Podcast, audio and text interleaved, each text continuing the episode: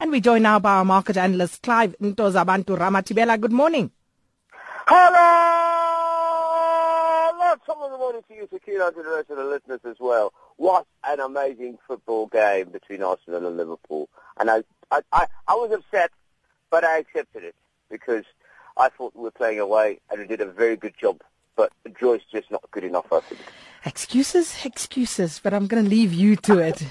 And, uh, Just looking at the Asian stocks there, Clive, they dropped for Yeah. the eighth time in nine days. And then you also have, on the other hand, a renewed sell-off in U.S. equities. Talk to us about this. It, it's been a very crazy start to the week, and a start to the year, to be honest with you, Sakina. Uh, yesterday we realized that, in actual fact, the U.S. stocks did take a little bit of a dip simply because the sell-off did continue. It's not something that we are expecting, I must be honest with you, because I thought after the Chinese data came out that there'll be a bit more positivity within the Asian market and the stocks. And we actually started to see it. I mean, yesterday we were in the positive. Uh, this morning the MSCI Asia Pacific is down. It has sank by 1.5%. So it means that we've lost all the gains that we have made uh, throughout the entire week. Uh, not that there was much in any case, because that was just yesterday. so, uh, unfortunately, not necessarily great. Uh, the 2016 sell-off uh, in the U.S. stocks uh, intensified yesterday, Sakina, and the Dow Jones Industrials average tumbling more than 360 points uh, in less than two and a half hours. Uh, Chinese shares dropped as well to their lowest level since the depth of the largest rout. Remember when they started stopping uh, people from trading? We remember that. That was in, in August of last year. We saw them drop further than that uh, to a mere, uh, to, by more than 1.86% yesterday. It is not looking good. So as we talk, as I'm speaking to you now, the, the, graph, the graph has actually changed again. If you look at the material stocks, they lead the losses in the Asian slump as well. Healthcare shares also in the in, in, in a very uh, turmoil uh, uh, mode as well today. Uh, the MSCI Asia Pacific currently sitting further down by 1.7% uh, from from uh, earlier hours of this morning. So they've dropped another 42 at 24 basis points since the last time uh, I, I checked them early hours of this morning. And then, Clive, we spoke about this um, at length last year. Uh, AB InBev, uh, they are to list um, on the JSE on Friday, and they're preparing a roadshow to promote investor confidence. Oh, tralabam, tralabam, oh, piawam, piawam. Hey, listen to that. Sakina, this, this is exciting news, I'm sure, for all portfolio managers out there. Let me tell you what the significance of this is. Significance of this is, these guys have come out, we know that uh, PIC, which is the uh, Public Investment Corporation, which manages uh, uh, pension funds on behalf of uh, uh, uh, government employees, they have about 3.7% shareholding in SAB Miller. Now, this is what's interesting. Uh, they have spoken to AB and InBev about the deal, and they've had already, I mean, uh, concerns about the actual deal. But now what they've come across and they've said, listen, uh, if you guys list here uh, uh, as the transaction is taking place, that will be fantastic. That will give South African investors, both retail and corporate, an alternative to go into.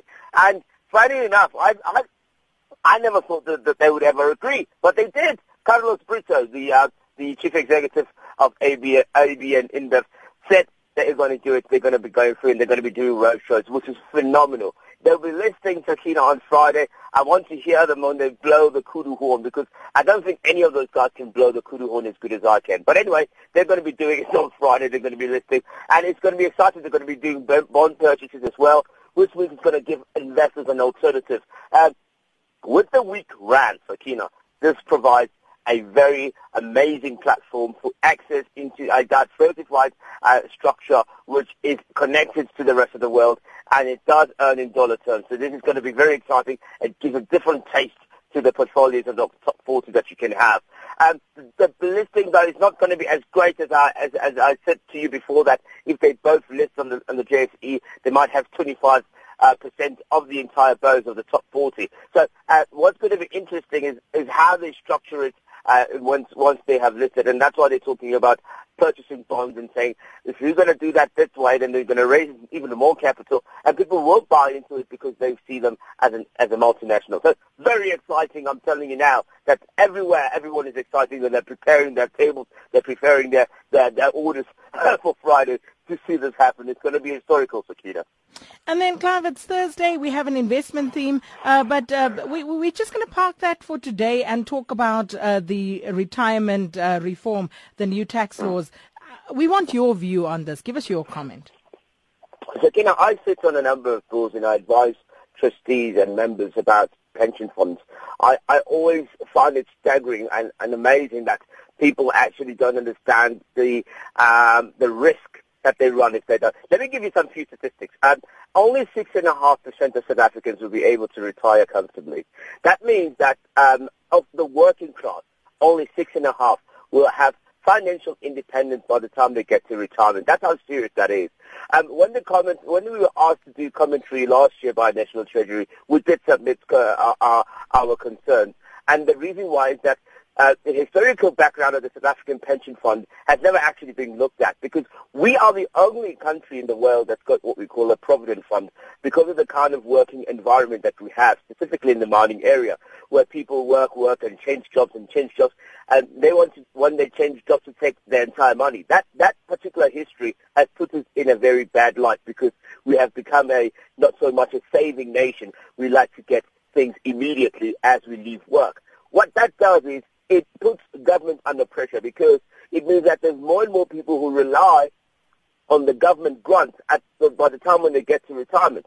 So the budget of the, the government budget uh, from the National Treasury side has continuously been increasing because you have more and more people that you pay that rely on you to give them money so that they can sustain their lives post-retirement.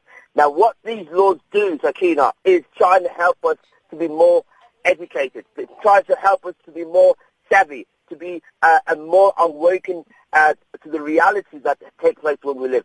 By the way, longevity is one of those things that have taken this to the next level because we live much longer. People are refusing to die, Sakina.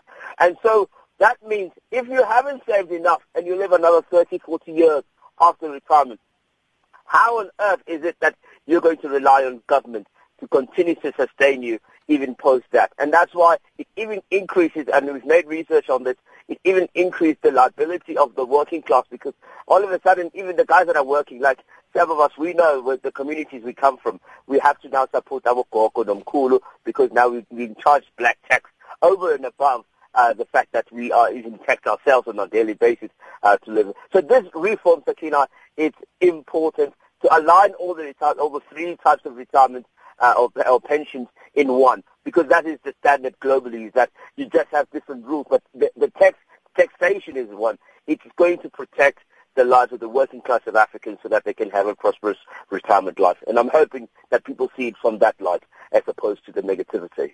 Well, at this point, they're not seeing it from that light, and I'll read some of the comments, but let me